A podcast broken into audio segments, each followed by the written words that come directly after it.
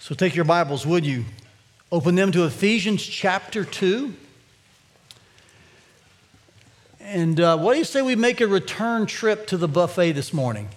You recall last week, uh, we feasted on the buffet of Ephesians two, one through nine. And though we couldn't uh, chew up every morsel in here, we did select uh, a specific aspect to really meditate on and just enjoy. Uh, if you weren't here last week, here is a recap of that. We looked at God's work for us, uh, the timeline of it. It's past, it's present, it's future, and we saw especially that this would be done in Christ in the coming ages, in which he would showcase all that he's done for us in past, present, future. It would It would be a, a continuing showcase in the coming ages, his work for us in Christ. So that's kind of our review. I want to go back to the buffet today for dessert. Will you join me? Because I think there's an interesting verse that, that culminates this paragraph, and it is just delightful, delicious. It's, um, it's invigorating. So your Bibles are there, Ephesians two ten. I want us to see this morning Uh, our work for God. Remember, one through nine, even into part of ten, it's God's work for us. And then he kind of concludes with this singular phrase about our work for God. It's kind of like dessert. It's the topping.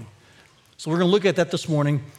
So let's begin just by reading together Ephesians two ten, a singular verse this morning we're going to kind of unpack. My goal is to read this with you, go to our lab and kind of unpack it for you, both grammatically, applicationally, textually, just to glean as much as we can from this verse. And then I want to spend a little bit of time just making some uh, very um, simple, but I think relevant applications to our faith family, all right? So Ephesians two ten, will you read it with me, church? Here's the verse. For we are his workmanship, created in Christ Jesus for good works, which God prepared beforehand, that we should walk in them. So with your Bible there, or perhaps your journal, and you have your pen, let's just take a few notes here. Let's understand as much as we can in our time allotted about this verse and enjoy it. First of all, notice that in this verse, uh, it begins with a for. And so in some sense, he's looking backwards here in this first statement, which is for we are his workmanship. He's actually answering a question or affirming something he said before. For is an explanatory word. And he's saying that, that this is why our works are not part of the equation. Remember in verses eight and nine especially, he said, hey, we don't boast, we don't brag, we don't bring works to the table. It's not of our doing. Those are all phrases mentioned. Why does he say those phrases in eight and nine? Here's the answer. Say it with me, church. For we are his workmanship. And notice the word or pronoun his. In the word order, this is near the beginning of the sentence. And in the Greek language, often you would provide emphasis through word order. And so the, the real emphasis here is that we're not a work of our own.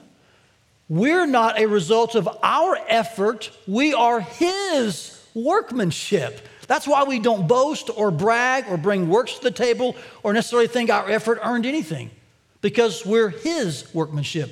And the word workmanship there is a very interesting word. It's the word from which we get our word poem. Uh, in most literal sense, it would be the word poeme. And so we derive our English word poem from this Greek word. You could also use the word masterpiece. And here's what Paul is saying, that we are God's masterpiece. And this is what one through nine has really described for us, isn't it? That we were dead, but God brought us to life. He raised us up. He seated us with Christ. He's done all this even while we were dead.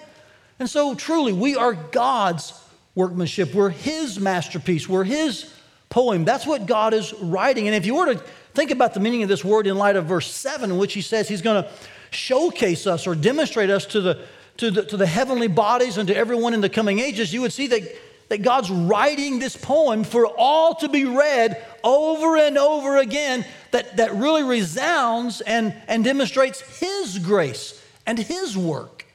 This is what God has done. Notice where he's done this and how he's done this. It's the next part of this first phrase. He says he's he's this this masterpiece. He's created us in Christ Jesus. Here's the, probably the eighth or ninth in Christ phrase in Ephesians. It's the third usage of this word just in the last four or five verses. And what's being said here clearly is this: God has done his work in us and for us through and in Christ. And again, verses one through nine just spell this out so clearly. I'm intrigued by the word created, though. Will you notice this with me a little bit? Because in some sense, he's kind of repeating himself. Wouldn't you agree with the word for? Like, hey, we're God's. He's been talking about this for nine verses. He's done all the work. He's provided all the salvation. It's his grace. It's his gift. We don't earn it or, or leverage for it, negotiate, bargain. We don't steal it. We don't grab it. It's God's gift. And yet he uses a different word here, saying that this gift, his, this masterpiece, he's created us in Christ. So, so why a different word here? Because in verse seven, he says we were uh, saved to demonstrate in Christ. He would one day demonstrate in Christ what he's done. Now he says created. Here's what I think is going on. I, th- I find this very intriguing. The word demonstrate in verse seven, which is what God will do in the coming ages in Christ, is the word that really points to the future, isn't it? Here's what God's going to do in the coming ages, in the succeeding, uh, we'll use the word eternities, just God will continuously showcase his grace. It's futuristic. This word, and I'll draw an arrow here, kind of points backwards. Like, by the way, he not only will finish the work, he is the one who began the work. He created us in Christ. So he's going to showcase us in Christ forever. But by the way, he's the one who started the work to begin with. So it makes me think of some, some titles that were given to God, to Christ, when in the New Testament we read that he is the Alpha and Omega. Those are the first and last letters of the Greek alphabet. And what is the point of that kind of poetic language? That the process of salvation, when it comes to God, he owns every bit of it, start to finish. The Bible says he's the beginning and the end. He's the first and the last. So it not only describes God's eternality, in this case, he's saying, man, when it comes to salvation, God owns every bit of the process, start to finish, first to last, beginning to end. He created you. He'll demonstrate you. And I love the way Paul here is just making sure every bit of our praise is vertical to God. Now, here's why this is good news. I'm going to pause here and just to make sure again this week, I exhort every single person to trust in Jesus Christ for their salvation. You know why? Because when you hear this, like, well, me, my works don't matter. I don't bring anything to the table. You mean it's not a matter of me negotiating or bargaining with God? No, it's not at all. It's a gift. And this is the best news you could receive because you couldn't bargain with God anyway. Do you realize we're unstrapping the burden from you? We're unvelcroing the weight of moralism, relativism, humanism, good worksism. We're unstrapping all of that and saying, God has done all that's necessary in his son Christ for you to be made alive and reconciled. So receive the gift and relax. Man, I'm so thankful for what God has done in Christ from start to finish for those who believe. Let's just kind of attach a word to this first part of verse ten. Here's the word I'd want you to attach to it. It's the word ownership. In fact, in your journal, in your Bible, perhaps out by this verse, just write this word ownership, because in some sense, the very beginning of verse ten is a summary statement that he of what he's been talking about in verses one to nine. All that God has done, past, present, and future. Everything that God has done in Christ for those who were once dead rebels and are now righteous living saints, guess what? It's, it's God's from start to finish. You are his masterpiece. It's, he, he's the owner. And so we say here at First Family, without any shame or any apology, what Psalm two says, salvation belongs to the Lord. Amen, church? There's only one who is worthy to open the scrolls, break the seals. It's the one who died in your place. He alone is worthy. So let us make sure in our language and our posture, we continually represent this testimony. Salvation is wholly and solely God's work from start to finish, A to Z, beginning to end, every bit of it. So we'll just jot down ownership here in my beautiful handwriting. I heard this week someone made a comment to my wife about my handwriting, asking if it's that way all the time, and she said, typically worse. So count your blessings, people. I'm doing a pretty good job here. Let's notice the last phrase of verse ten, can we? Because there's a reason that God has done all of this amazing work in His Son for formerly dead rebels who are now living righteous saints. There's a reason God has done that, and it begins the last half of this verse. It also begins with four, and it's for good works. Underline that doubly, because really the rest of the verse just modifies those two words. We were created in Christ. God did what He did for us through His Son for good works, or the word there could be unto good works. And let me just comment here briefly. I, this is a little, it's not ambiguous, but there's more of an implication here there is, than there is an explicit statement.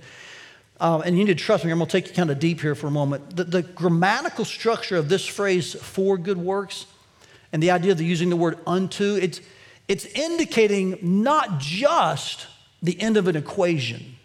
So I'm not denying that we were saved for good works. We're not saved by good works, but we are saved for them. I'm not denying that, but I, I don't want us to think it's just like, oh, that's just one thing that happens, you know, kind of take it or leave it. The, the real sense of this phrase and the one before it, created in Christ Jesus, is, as one commentator says, it's an inseparable resulting condition. In other words, there, there really isn't in God's mind the possibility or situation that He would create in someone new life. He would raise them up, seat them with His Son, and then not have them really do good works. That's not a thought in God's mind.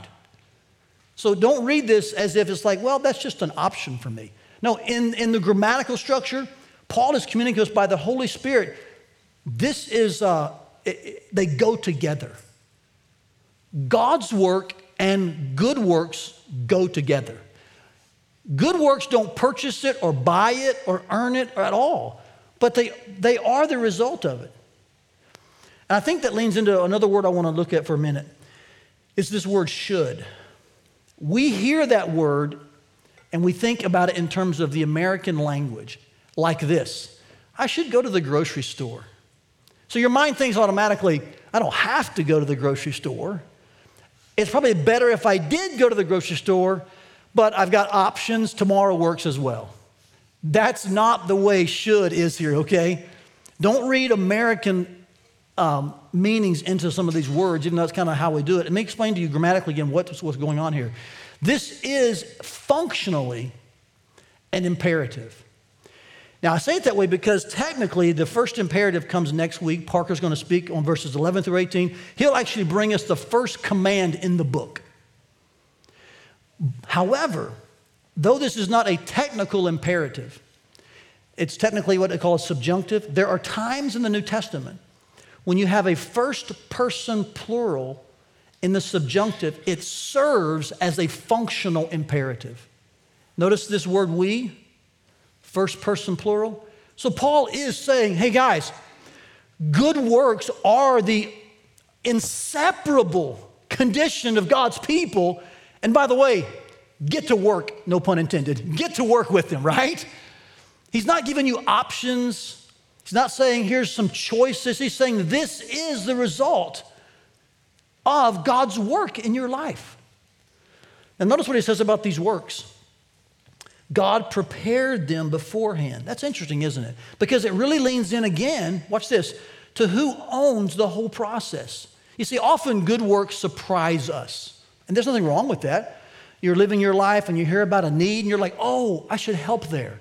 And so you have maybe a week, maybe an hour, maybe a day, and you decide, can I in, uh, in, invest some money? Could I give some time? Could I bring some energy? And you make those decisions based on the things that come across your schedule and your radar. You know, none of those opportunities ever surprise God. God's not like, man, I got to adjust the divine calendar now to fit that in. In fact, every single opportunity, and can I just change that word? Every single obligation for good work, because that's really the hint here. That's the strong language. God's prepared them in advance. It's an inseparable condition, and we should walk in them. Every one of them, God ordained and prepared to cross your path. He's intending to intersect your new spiritual life with incredible opportunities and obligations to showcase that work. That's called good works. In fact, let's go back to our verse here. You got the word obligation in mind? Let's write that down, can we? Obligation. And notice that these are things God prepares, uh, these good works, and we're to walk in them. Now, before I just say a word about the word walk, let me give you a definition of good works, as we're talking a lot about them. We're seeing that this is why God gives new life, or at least one of the reasons. Here's a simple definition. Uh, I would even say it's a homemade definition of good works. This is one I use for myself. It's the things I do that show God's work. That's all good works are. The things I do that show God's work. And I think this brings into to light, you know, the whole idea of verses one to nine, that we're not just producing something on our own. We're not trying to impress people. We're just living in the overflow of, of what God has done in us and for us. And so that is good works. The things I do that show God's work. It's, it's kind of like fruit in the Bible. When you see the f- word fruit, fruit is simply showing on the outside what God is doing on the inside. Works are, are similar. They're just the things I do that, that show God's work. And the Bible here says that we should walk in them. Now, I want to draw a little arrow here, and I want you to see something here. I think I've got plenty of room here. Draw a couple backwards bookends, can I? Um, this word walk was first mentioned in chapter two, verse one, at least within this paragraph. It's now mentioned as one of the final words in chapter two, verse ten, which forms for us what we officially would call an inclusio. Okay, kind of a ten dollar word there. It just means that Paul's using a word here to, to kind of bookend, to kind of bracket a thought that this is what you were doing, but because of what God has done, this is now what you are to be doing. Remember in two one, we were walking as dead rebels in our sin. We were walking according to the prince of the power of the air. In other words, all of our actions, it was as if a dead man was rebelling against God. That's how we walked. But when God stepped in and through Christ made us alive together, raised us up, and seated us with Christ, we're now walking in a different fashion. We're walking as living, righteous saints with good works, not dead works. This is all because of God's work. So I think it's very intriguing that he would use the word walk in this fashion and kind of showcase for us again, yeah, here's what your life was, here's what your life is, and it's all because of God. So again, ownership, obligation, all of this is helping us see something very plainly here this morning. Just a simple take-home truth that our new life in Christ isn't a result of our works. Can we pause there and just say that dramatically, dogmatically, emphatically? Can we agree together, church? Say it with me. Your new life in Christ isn't a result of your works. Now, will you say that like you mean it with me? This is good doctrine that you, I'm sure, believe, but can we just rehearse it? In a, in a worksism culture, in a let's make sure we're, we're trying to be better and better, when God says, I want to make you different, when all of us are trying to Band-Aid ourselves to death and duct tape good works so that we look impressive, God's trying to change the inner nature. Like in the middle of that culture, can you say this with me? Your new life in Christ isn't a result of your works. Hallelujah. I think that's freeing. But here's the truth that often we leave behind. Your works are the result of your new life in Christ. That is your obligation. It's the inseparable condition of new life in Christ, that his children will walk in a different way than they used to walk. So together, here's a simple sentence that would kind of encapsulate verse ten. And I think in a lot of ways, it takes the whole buffet of one through ten. But will you say it with me one more time? Your new life in Christ isn't a result of your works, but works are the result of your new life in Christ. Now remember, the gift of God's grace comes without works, and yet it never leaves us without work. And why is this the case? Because we are owned by God and obligated to God. Now, with that truth kind of under our feet, let me take a few minutes and provide some windows for you through which you can see what good works look like on a day-to-day, kind of a week-to-week basis. In other words, what would it look like for someone to really be walking in good works and living in this obligated but joyful fashion? I'll share some with you. I want to stress to you, these aren't the only ways to be involved in good works. I want you to hear me with both ears fully attuned, because good works really live on a spectrum. Okay, I'm looking for nods here, looking for some agreement, okay? And it's a massively wide spectrum. Some works are very visible. Some good works aren't very visible, but they're both good works. Wouldn't you agree? Some good works are very routine and planned. We know about them. We're disciplined in them. Some good works are very spontaneous, but they're both good works. And so there's all different types of good works. Um, there, there, there's, uh, it's a broad spectrum. I'm just going to mention some that I've seen lately within our faith family. There's actually good works that we do in our community, and there's ones we do in the church. Those are all good works, right? So I'm just going to kind of mention a few that I've seen lately to give glory to God for his work in your life, because we've seen the good works from your life. For instance, this past week, I was doing some reviewing in here on some things. I walked back through this back room where they're doing some work, and I saw Terry Anderson back there during the day when he probably could have been doing what he does with realty, but he's taping and mudding a lot of sheetrock back there, saving us having to pay for it to be done, and doing a great job. He's a good tape and mudder. Don't call him and ask him. I mean, that's up to him and you, I guess, right? But there's a lot of walls back there, but he's just gladly, joyfully taping and mudding. I, I like those kind of good works, don't you? That's a, that's a blessing. I, my heart was like, thank you, Terry, just for popping in and helping. Uh, a few Saturdays ago, I was helping my daughter move, her and Matt.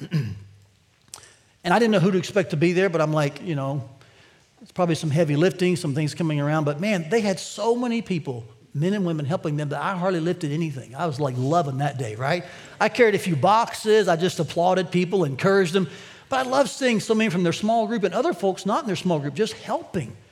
And uh, what was so neat to me, in fact, there were some guys who showed up about twelve or one, and some folks kind of started to rag. I'm like, hey, way to be on time. The big stuff's done, you know, kind of kidding. But they were having to work earlier. They came, and they kind of relieved us who were early, and they kind of kept the train moving. And just a lot of people in different ways helping. I, I like those kinds of good works, don't you? Um, I was thinking about a few months ago, Carol Ballard, she came down with COVID. And as you know, that's a situation that was difficult because Monty, her husband, is right now Um, journeying towards his last days. He has A L S, and it's just a uh, just a beautifully dear couple, and they're just suffering so well. But it's a, a good bit of suffering. And she texted me and said, "Todd, I've got COVID. I'm trying not to exacerbate anything that Monty already has with this. I don't know all the details, but I'd like to keep some distance for a week or so." And she said, "Do you have anyone that could help?" And and so you know, we all try to balance like, how do we navigate this? And so I just called some folks who I knew had COVID, who probably, and I'm not speaking here medically, I'm just speaking what I thought. Don't email me, okay? Um, like, they're probably immune, and if they're not immune, they're probably courageous. So I just texted them, hey, man, Carol needs help. She, Monty's on a feeding tube. She can't really get that close. Could you help? And I had uh, five or six of our members. Julie's one of them, Tanner, Molly, Chris Parley, and there may be some more. I'm, I'm forgetting all their names. Just jump in and say, hey, yeah, we'll go over. And for multiple times a day, they'd go over there, sit with him, get his feedings ready, and just help Carol. I, I love those kinds of good works, don't you? Um, we have a lady in our church who every single Sunday, she comes to one service, and then she serves the remaining two in our children's ministry. I mean, every Sunday. And she's been doing this for years. And this doesn't include other things that she does throughout the week. Now, we call on people to be twofers without apology, like Try to attend a service and serve a service. It's one of the ways that we can really um, serve each other well. But she's about the only threefer I know, okay? I don't think I know another threefer.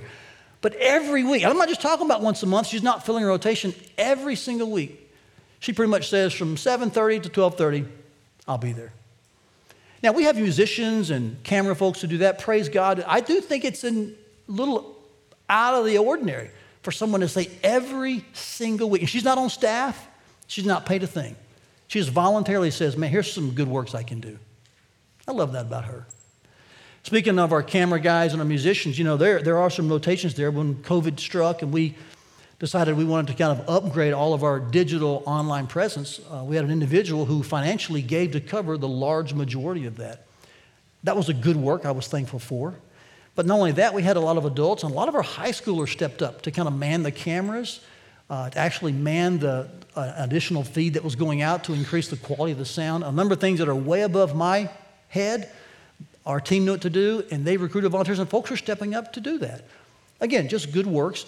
There's also many of you, and I'm one of these as well, there's good works you do in our community. I'm part of a group uh, that meets about once or so a month, and I just have a role in that as a volunteer.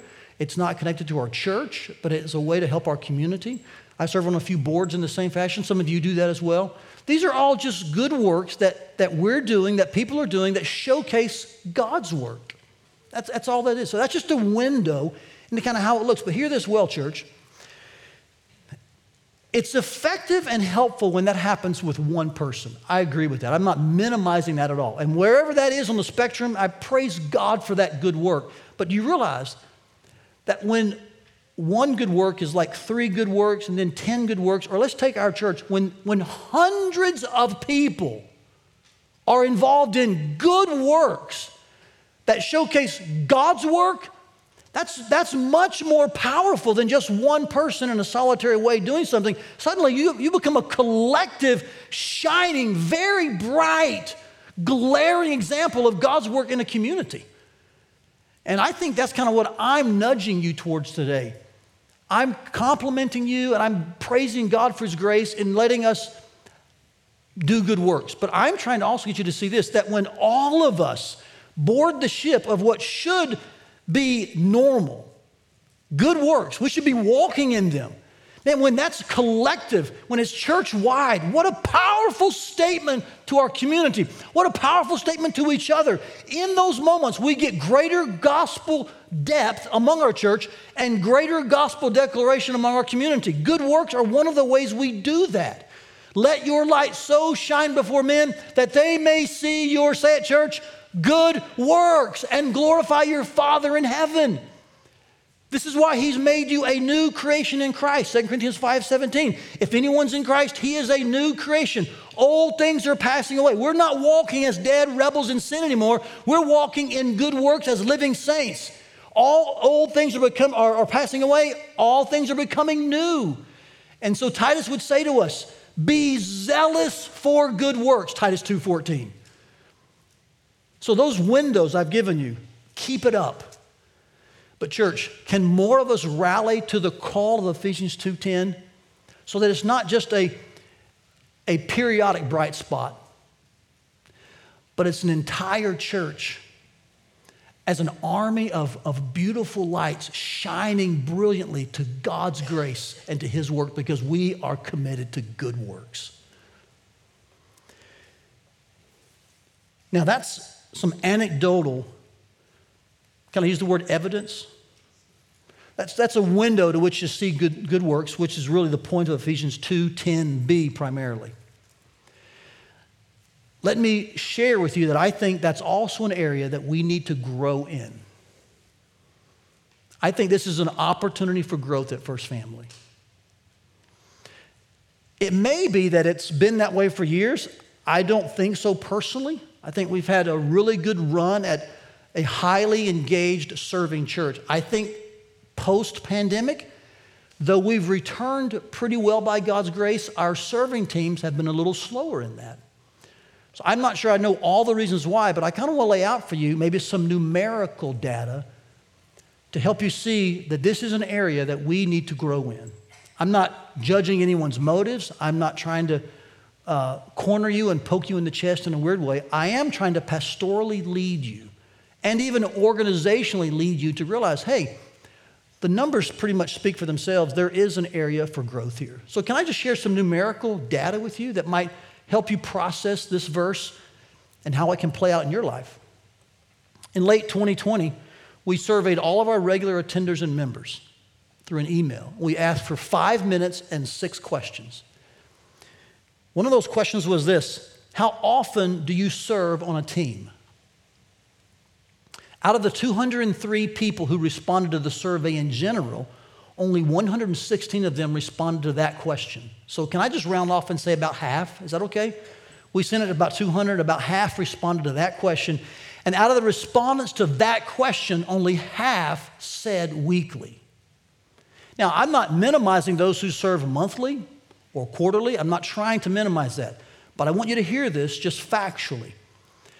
Based on that survey, and I'm sure there's other numbers that could change the one we have. I agree with that. But just based on the survey, out of two hundred folks who responded, only sixty said they're serving on a weekly basis. And my opinion is, and I'm pretty honest with you about opinions, this is just an opinion. My opinion is organizationally, we're going to need more than sixty to make sure that we have really good gospel depth and really good gospel declaration. All right? That's just an opinion. I think I can back it up numerically. But you need a, you need a lot of folks with oars in their hand rowing the boat. You do, week in and week out. Now, is that saying that we only have sixty? No, there's probably more than sixty. There's hundreds who didn't answer the survey.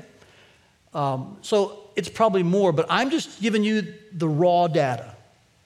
That from what we can tell, from the one hundred sixteen who answered that question, only sixty said I'm serving weekly. And I just want to kind of put the call out. I think some of you could do more. I think I could do more.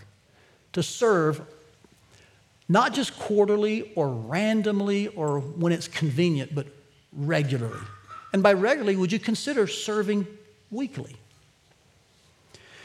Let me drill down a little more. One of the questions on there was, do you serve on a ministry team? We had one hundred fifty-one folks respond to that out of the two hundred three respondents. Out of the one hundred fifty-one, the largest group of respondents, thirty-one percent, their answer was, no, I'm not on a ministry team. So that equates to about forty-seven people. So there were other percentages that said, yes, I'm on a team or I'm on two teams. So that, that's good news. But I thought it was intriguing and maybe a little bit concerning that the largest group who answered that question said, I'm not on a ministry team at all. Now, here's why I find that concerning, because serving on a team is actually one of the three core elements of our culture, of our church culture here. In fact, our church culture revolves around three things. I want you to say them with me. Ready? We celebrate, grow, and serve. Let's expand that, can we? We celebrate the gospel, we grow in community, and we serve the... But let's expand that even more, because from day one, we've also said this. We celebrate the gospel at a weekend service. We grow in community in a small group, and we serve the mission on a team, a ministry team. So when forty-seven people say, hey, I'm, I'm part of this, I'm getting the email, I'm, I'm a regular attender, a member, and I'm taking the survey, but I'm not on a team, either that's on us or them. Somewhere there's a missing, we're, we're missing, uh, you know, we're not hitting on all cylinders in that situation. Wouldn't you agree with that? I'm not trying to pass blame, or I'm not sorry to say I don't uh, judge unnecessarily, but there's a missed opportunity there. That there's at least, based on that survey, forty-seven people who are like two-thirds in. So organizationally, I want to say to you today, and pastorally, I think there's an opportunity for growth there. I think among our church, we could see progress in that area of good works, where even if they say, well, I can't serve weekly, but yes, I will get on a team and experience the camaraderie and unity of serving collectively towards one mission and one aim. That's a win for that person. It's a win for First Family. Let me drill down just even a little more. And if you've been uncomfortable already, prepare. Next month is March. It begins in one day, tomorrow. Our family ministries team told me this week that for the month of March, they have sixty-one essential opportunities available. In other words, there are sixty-one places that are essential to that operation to go out this door and turn to the right, K, uh, excuse me, birth through fifth grade. There's sixty-one opportunities that are essential for that ministry to really run effectively for our children in those ages for the month of March. Now, let me be honest with you. I think there are people and times in which, and Becky shared that, you know, they, they kind of fill up the week of. Some of those are people who plan to work and don't sign up to the last minute. Others are just like, hey, I see a need, I'll, I'll step in. But my opinion, again, capital O here, my opinion is that in a church of hundreds of people, I would tend to think organizationally, and even just from a pastoral perspective, we could have sixty-one opportunities that are essential taken care of before we get to the actual month. Now, I don't think that's a whole lot to ask for. So I'm kind of putting this out to you this morning. There's sixty-one essential opportunities just next door that I think could be reduced by at least forty-seven. Are you tracking with me? Am I being too personal with you? Am I hitting you too hard? Now you say, well, Todd, March has five weeks. Okay, you're right. So let's take out the fifth week. Based on the chart I received, there's forty-one essential opportunities. So whoever the forty-seven are, let's solve it today, can we? Right? No, in all seriousness, there are opportunities for our church to grow here. Now, I want to add to that this. There are an additional eighteen preferred opportunities in the children's ministry during the month of March. A preferred opportunity is one in which, hey, this environment would be great, but we can get along without it. We don't have that with the sixty-one for the next five weeks. We've got eighteen that we could, you know, it'd be like whipped cream. So I'm just kind of bringing this to you. I can't solve that on my own. I can do my part. Julie can do her part. But organizationally, as one of your leaders and as your probably primary pulpit leader, I want to come to you pastorally and honestly and transparently and say to you, um, can we solve this dilemma? I don't think it's the heartbeat of anyone here. I don't think it's the general trajectory of our church or how we've operated. But I think in post-pandemic times, it appears we've been really excited to regather, but perhaps slow at regathering for good works, at least within the framework of official kind of routine serving opportunities. I'm not discounting other opportunities or things you've done outside of these walls. Hallelujah. Speaking of that, by the way, we have some opportunities outside of our walls coming up. At the end of April, uh, we're going to be in, uh, involved in what we call Deployment Week.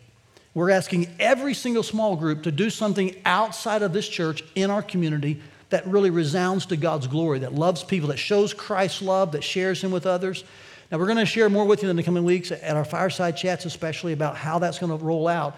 But it's just our way of trying to kind of build some runways for you to say, hey, let's be involved in good works. We've got opportunities here. We've got opportunities out there. And our vision must be larger than just this room. Sometimes a church thinks, well, our vision is to fill up the room. I don't think our vision is to fill up the room. Our vision is to reach a city, to be a testimony and example to our metro area, to get the gospel to the nations who have yet to even hear the name of Christ. That's our vision because that's Christ's command. So church, can we think larger? And can we embrace the fact that we can probably do more than one thing? That means you can as well. And if you're just serving randomly and periodically, would you consider serving weekly? If you're not serving at all, would you consider just embracing a life of good works? Yes, outside the church, but also within the church. And can we see how this would play out in March by making sure that those sixty-one essential opportunities, man, we're going to take care of those. That's really what I'm calling us to today, is a life of good works. As I processed this this week and thought about these different challenges and calls to action I wanted to share with you, my mind went back to raising kids. And Julie and I, we, we thoroughly enjoyed our time when, we, when our kids were home. We're almost empty nesters. Brooke graduates this April, I think, or this May.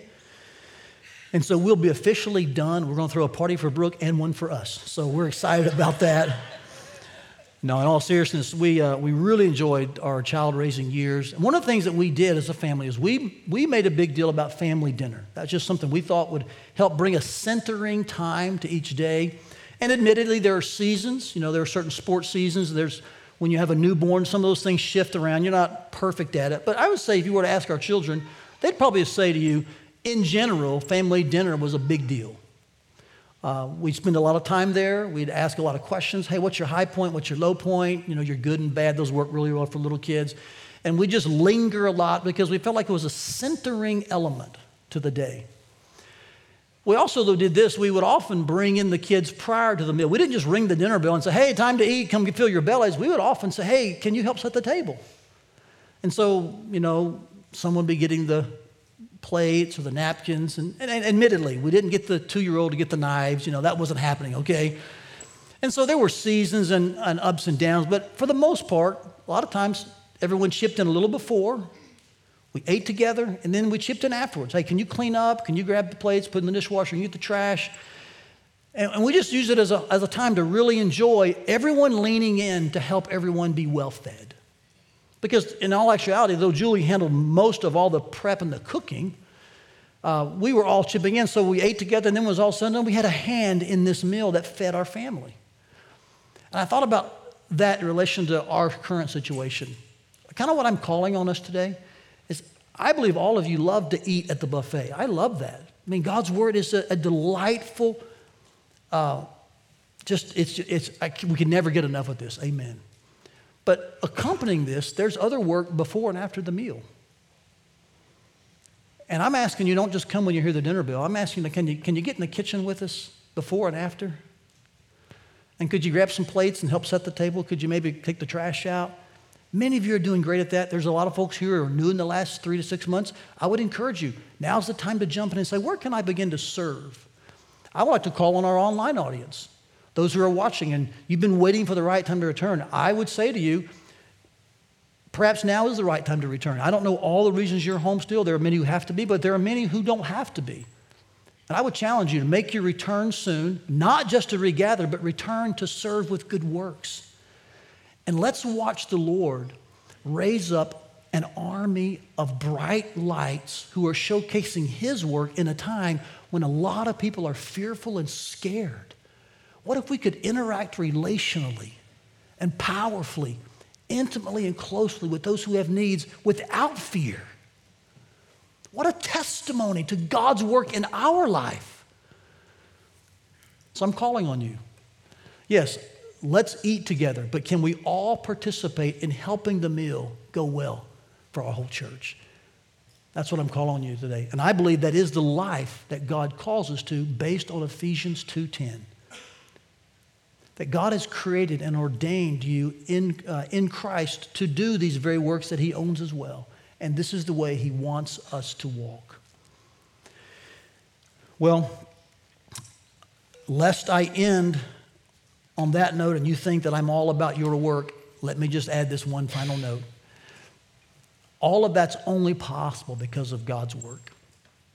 And I will not be a moralistic, do better preacher. I'm for...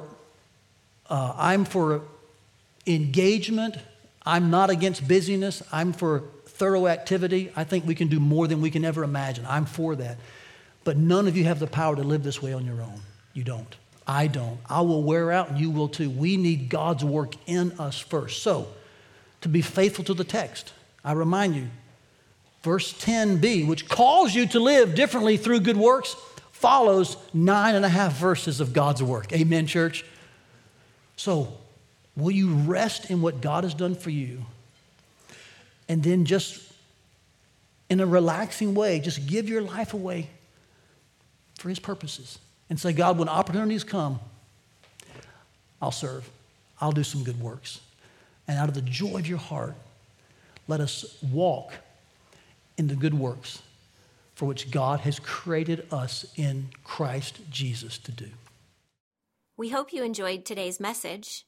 For more messages, visit firstfamily.church forward slash sermons or subscribe to our podcast feed. Thanks for listening.